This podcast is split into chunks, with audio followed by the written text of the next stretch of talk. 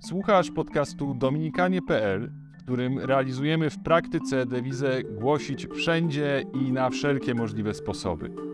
Ja nazywam się Radosław Więcławek, jestem redaktorem naczelnym dominikanie.pl i zapraszam Cię na odcinek serii Psychologia i Wiara, w którym dominikanin Tomasz Franz, który pracuje jako psycholog i psychoterapeuta, odpowiada na pytania przesłane przez naszych słuchaczy. Pytanie od pani Agnieszki. E, Jak łączyć odkrycia nauki na temat homoseksualizmu z tym, czego naucza Kościół? Czy to jednak nie jest niesprawiedliwe, że ktoś nie może wyrażać swojej miłości, choć to nie jego wina czy wybór, że jest osobą homoseksualną? Trudne bardzo pytanie i myślę, że na pewno wymaga dużej refleksji też i cały czas nieustępliwej refleksji w Kościele, szczególnie w odpowiedzi na takie potrzeby duszpasterskie osób homoseksualnych. E, I Kościół, podkreślę to bardzo mocno, mówi o tym, że czyny homoseksualne są grzechem, nie rozpoznanie w sobie homoseksualności. Może to nie, nie jest odpowiedź satysfakcjonująca osoby, które borykają się z, a no może nawet nie borykają, tylko po prostu mówią o sobie, że są homoseksualne. Więc mm, powtarzając słowa papieża Franciszka, ale myślę, że nie tylko jego, każda osoba, nawet homoseksualna osoba, przepraszam za to słowo nawet, jest godna miłości, jest stworzeniem y, Boga. Dlaczego się tak dzieje, że ktoś jest homoseksualny, jest drugą odpowiedzią. Czy to się wiąże z jego urodzeniem się w taki sposób, przeżywaniem swojej tożsamości, czy z jakimiś sytuacjami wyboru i decyzji, to wszystko na pewno jest istotne, biorąc pod uwagę odpowiedź na pytanie pani Agnieszki. Po drugie, myślę, że Kościół powinien przepracować rozwiązania duszpasterskie i, i, i myślenie o, o osobach homoseksualnych w Kościele, czy, czy, czy LGBT w Kościele, szerzej mówiąc, o, o tym zjawisku, czy o tej sytuacji. E, Ale tak jak powiedziałem, e, raczej e, obowiązując w Kościele to, co teraz i tu, czyli rozróżnienie między osobą, tożsamością, a czynem. I na pewno, odpowiadając na końcu, jesteśmy wezwani do tego, żeby bardziej kochać, mocniej kochać, przekraczać jakieś swoje ograniczenia, więc jeśli osoba homoseksualna będąca w związku potrafi w tym związku y, troszczyć się o jakąś wzajemną czystość, aczkolwiek pewnie jest to bardzo trudne i często się nie udaje, no to nawet wtedy może uczestniczyć w życiu sakramentalnym, w życiu kościoła, w życiu modlitwy. Na pewno nie jest wykluczona, nie jest zepchnięta poza margines. To nie jest tak, że Kościół jest y, dla heteroseksualnych osób. Kościół jest dla każdego, bo Pan Bóg stwarza każdego z nas.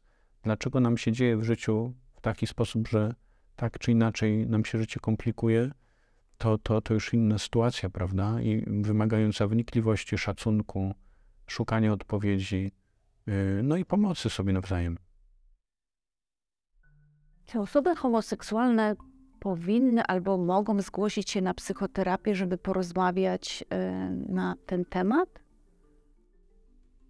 Osoby homoseksualne mogą rozmawiać na każdy temat, tak jak osoby heteroseksualne, i mogą rozmawiać na terapii również o swojej orientacji czy tożsamości.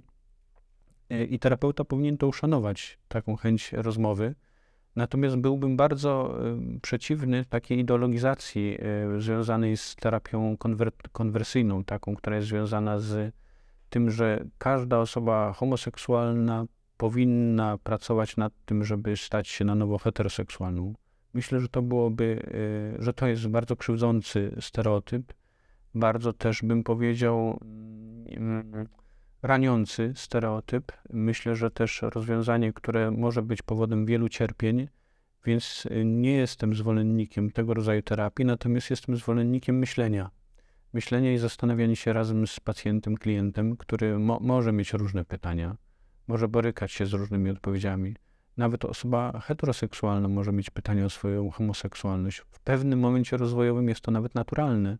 Czy niepokoje homoseksualne, tak to wtedy ta osoba nazywa. I jest to naturalne i, i jest to ważne, żeby o tym rozmawiać. Natomiast każde zideologizowanie, zamknięcie się w takiej odpowiedzi, ja wiem lepiej od ciebie, no, no jest czymś krzywdzącym. Więc nawet y, psycholog, kapłan w konfesjonale powinien być raczej otwarty z szacunkiem na tego, kogo spotyka i przyjmujący tego, kogo spotyka, niż wiedzący za niego, jak ta osoba powinna funkcjonować. Może psycholog, terap- może właśnie nawet kapłan powiedzieć o normach Kościoła, no bo do tego w konfesjonale jest wezwany, ale mm, rozumiem, że jak ktoś przychodzi do spowiedzi, to, to, to spotykamy osoby wierzące. To znaczy wierzące, to znaczy te, które, y, których sprowadza cierpienie, których sprowadza ból, które pragną ukojenia, pragną wspólnoty, pragną akceptacji miłości Pana Boga. Do konfesjonału nie przychodzi ktoś, kto nim chce, chce y, szuka czegoś innego. Więc to jest taki grunt, na którym można się spotkać, można, można doświadczyć miłości Pana Boga, tego, który kocha każdego człowieka i pragnie dobra dla każdego człowieka, nie? Pytanie przesłane mailem przez panią Magdalenę. Jaka jest rzeczywista efektywność korzystania z pomocy psychologów i psychoterapeutów, biorąc pod uwagę, że są oni w większości niewierzący, a z pewnością nie mogą dzielić się swoimi osobistymi przekonaniami religijnymi?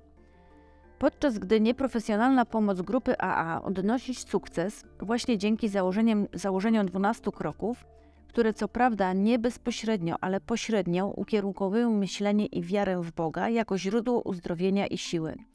Zatem, jaki sens ma psychologia bez ugruntowania w wierze? A przecież taką psychologię wykłada się na uniwersytetach. Jak można polegać na naukach psychologii, skoro badaj, badają sferę psychiki ludzkiej bez uwzględniania istnienia duszy? Czy można, jako wierzący, zgodzić się z założeniami psychologii opisującej pochodzenie emocji, uczuć czy myśli jako co najwyższy, najwyżej impulsów z ciała bądź mózgu? Zamiast, jak uczą nas ojcowie Kościoła o emocjach, uczuciach, myślach, że pochodzą albo od natury człowieka z poruszeń duszy, albo od Boga, albo od złego ducha. Skomplikowane pytanie, Pani Magdaleny, ale postaram się odpowiedzieć na nie w różnych modalnościach. Po pierwsze, od razu zdemitologizuję to, że jest różnica między programem AA a psychoterapią, bo ona jest, a jednocześnie jej nie ma. Jest dlatego, że program AA jest dedykowany do pacjentów uzależnieniowych, opiera się na wzajemności i wsparciu, dzieleniu się też swoimi problemami i oczywiście odwołuje się do tak zwanej siły wyższej. To jest bardzo ważne, bo w naszym kontekście katolickim najczęściej jest to Bóg, ale w twórcy my, my myśleli w ogóle o sile wyższej, czyli to nie był taki program związany z religijnym aspektem pomocy. Bardzo ważne, żeby to zobaczyć. Oni doskonale wiedzieli, że trzeba osobie szczególnie uzależnionej dać poczucie bezpieczeństwa w odwołaniu się do bardzo jasnego autorytetu siły wyższej, którą można nazwać Bogiem, chociażby w naszym kontekście chrześcijańskim czy katolickim. Mało tego, program AA również powstał przecież nie z religijnych pobudek. To jest namysł y, specjalistów, bodajże psychiatrów czy psychologów, ale specjalistów, którzy dostrzegli wartość tego aspektu siły wyższej.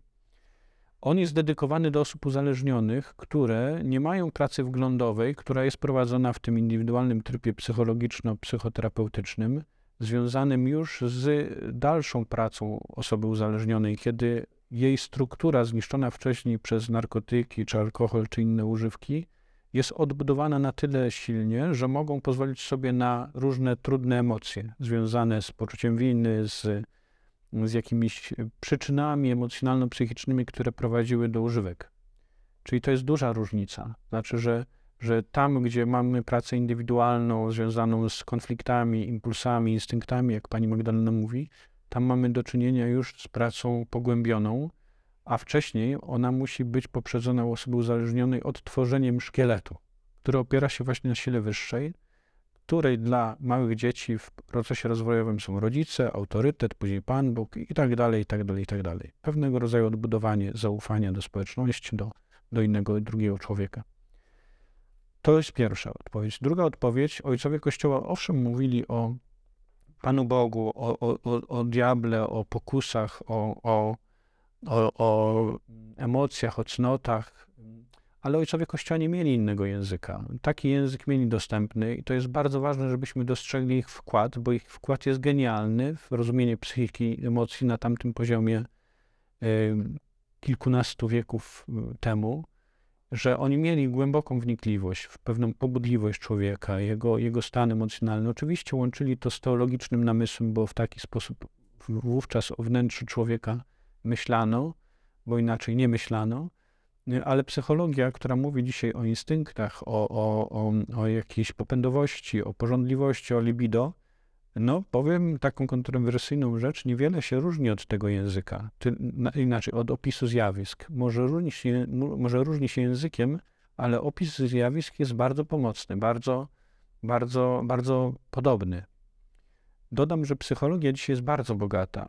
Można pójść do psychologa, który właśnie kieruje się tym psychodynamiczno-psychoanalitycznym wykształceniem związanym z instynktownością, z libido, destrudo i, i z kompleksem Edypa i o nim myśli w swoim teoretycznym backgroundzie, ale można pójść do psychologa, psychoterapeuty egzystencjalnego, który myśli o wartościach, z którym można rozmawiać o sensie życia, z którym można rozmawiać o sensie cierpienia, który buduje swoje doświadczenie na doświadczeniu, nie wiem, Frankla, może wcześniej Junga, jeszcze łączy różnego rodzaju modalności, także związane z duchowością, więc bym się chronił od redukcji, od myślenia takiego, takiego dzielącego. Raczej myślmy w kategoriach integracji z uszanowaniem porządku różnic, a nie w kategoriach y, tylko takich y, no, sprawiających, że, że porządkujemy świat do, do różnych szufladek. Będzie nam się wtedy łatwiej żyło, jak będziemy myśleli z pozycji